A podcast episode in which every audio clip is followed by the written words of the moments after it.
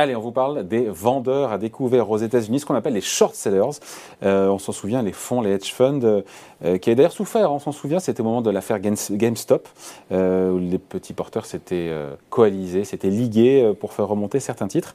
Et on se dit qu'avec les mouvements de marché récents, sur, notamment sur Nasdaq, mais pas seulement, on peut imaginer qu'ils ont peut-être réédité leur exploit. Bonjour Laurent. Bonjour David. Laurent Grassin, directeur de la rédaction de Boursorama. deux petits rappels, toujours utile, un petit rappel pour celles et ceux qui ne sont pas aussi techniques et pointus que vous qui sont plus novices sur le, la vente à découvert, la VAD. Bah oui, le, la vente à découvert, principe simple et assez génial. Quand vous avez la conviction qu'un titre va baisser, bah vous pouvez quand même gagner de l'argent dessus, puisque vous pouvez euh, l'emprunter pour le vendre alors que vous ne le détenez pas. Admettons que le titre. Ah, c'est quand même assez incroyable. C'est quand même assez génial. Vous l'empruntez à l'établissement, souvent votre courtier. Voilà. Donc euh, l'action est à 100 vous avez la conviction qu'elle va baisser, vous avez raison, à la fin euh, du mois, elle est à 80, et eh bien finalement... Donc on l'a emprunté, voilà. on l'a vendu. Voilà, on va la racheter, mais à 80. Et donc, la différence. Vendu à 100, racheté à 80. C'est 20. Ça fait 20. Moins, euh, bien sûr, le coût d'emprunt des titres, puisque cela n'est pas gratuit. Concept assez simple. On l'a euh, vraiment résumé de façon euh, simple, voire simpliste, mais en tout cas, le principe est là.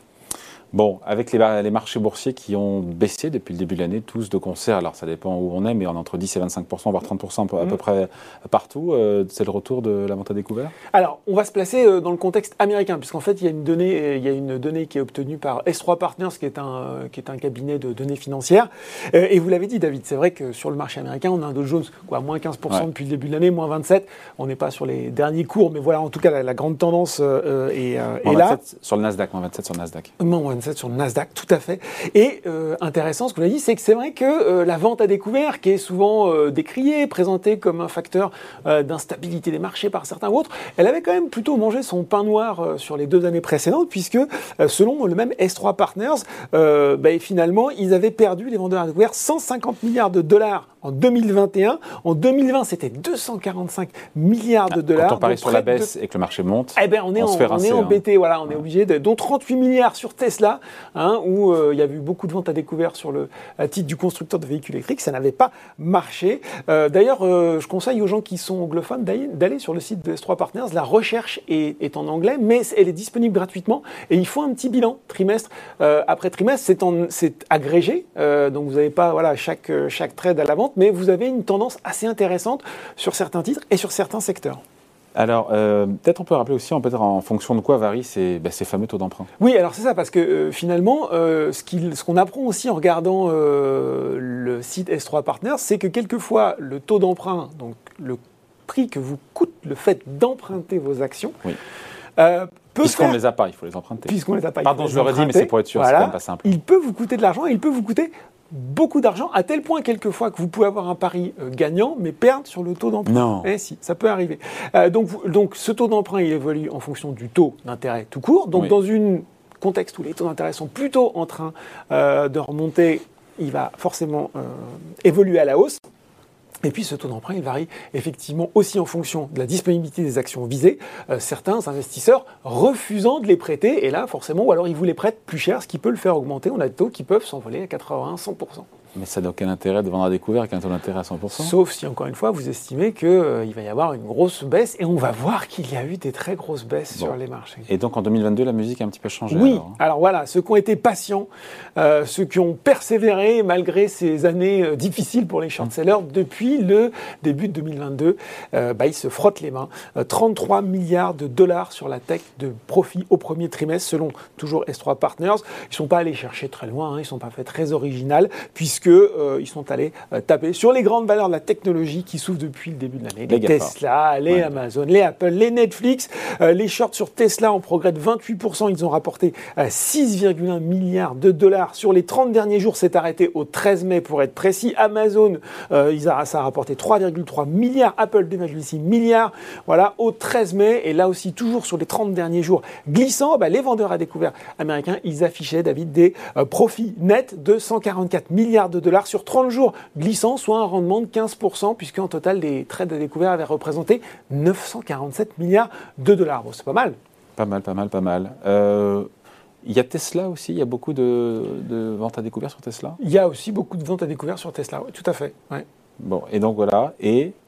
Alors, en plus des GAFAM, il y a une histoire qui est assez intéressante, C'est le trade le plus profitable. Il est sur une valeur qu'on connaît un petit peu moins, mais qui est assez intéressante. C'est Carvana. Je ne sais pas si vous connaissez Carvana. Eh ben, on en parle récemment euh, de Carvana. Il y avait un article très intéressant qui est paru en début de semaine sur les échos, puisque c'était le spécialiste euh, américain de la vente en ligne de véhicules de seconde main. Et ça fait, on a parlé des gadins du Nasdaq, il est coté au NICE, mais c'est vraiment un peu, l'histoire est un peu similaire. On le présentait euh, dans un premier temps comme l'Amazon des voitures d'occasion. Alors là, il vient de dégager 2500 personnes via un mmh. entretien par Zoom. ça, ça, nous rappelle ce qui est arrivé chez Netflix aussi il n'y a pas longtemps, comme quoi quand ça marche moins bien chez les entreprises américaines, ça dégage vite. Enfin, c'est pas le sujet.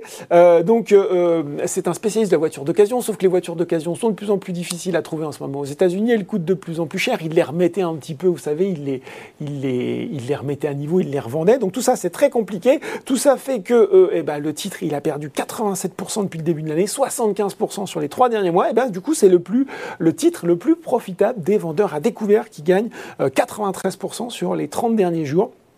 Et qu'est-ce qu'on retrouve dans ces vendeurs à découvert? Pas de grosse surprise, on retrouve des hedge funds, des gros hedge funds.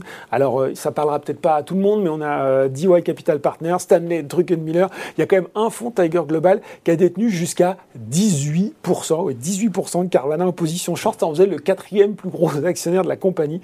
Euh, et puis, bien sûr, comment ne pas parler du deuxième short le plus profitable aussi pour les vendeurs à découvert, Coinbase. On en a parlé là aussi il y a deux semaines. La plateforme d'échange de crypto a beaucoup souffert depuis le début de l'année. Et dans les ventes à découvert qui sont là encore une fois euh, très commentées, euh, il y a toujours... Euh, ah oui, on, va on va reboucler sur un sujet, on va reboucler sur Elon Musk forcément, parce qu'il y en a une qui défraie la chronique en ce moment, c'est la pseudo, parce que c'est Musk qui le dit, mais c'est la vente à découvert que Bill Gates ferait en ce moment sur Tesla, puisque c'est ce que vous évoquiez un peu plus tôt, 500 millions de dollars.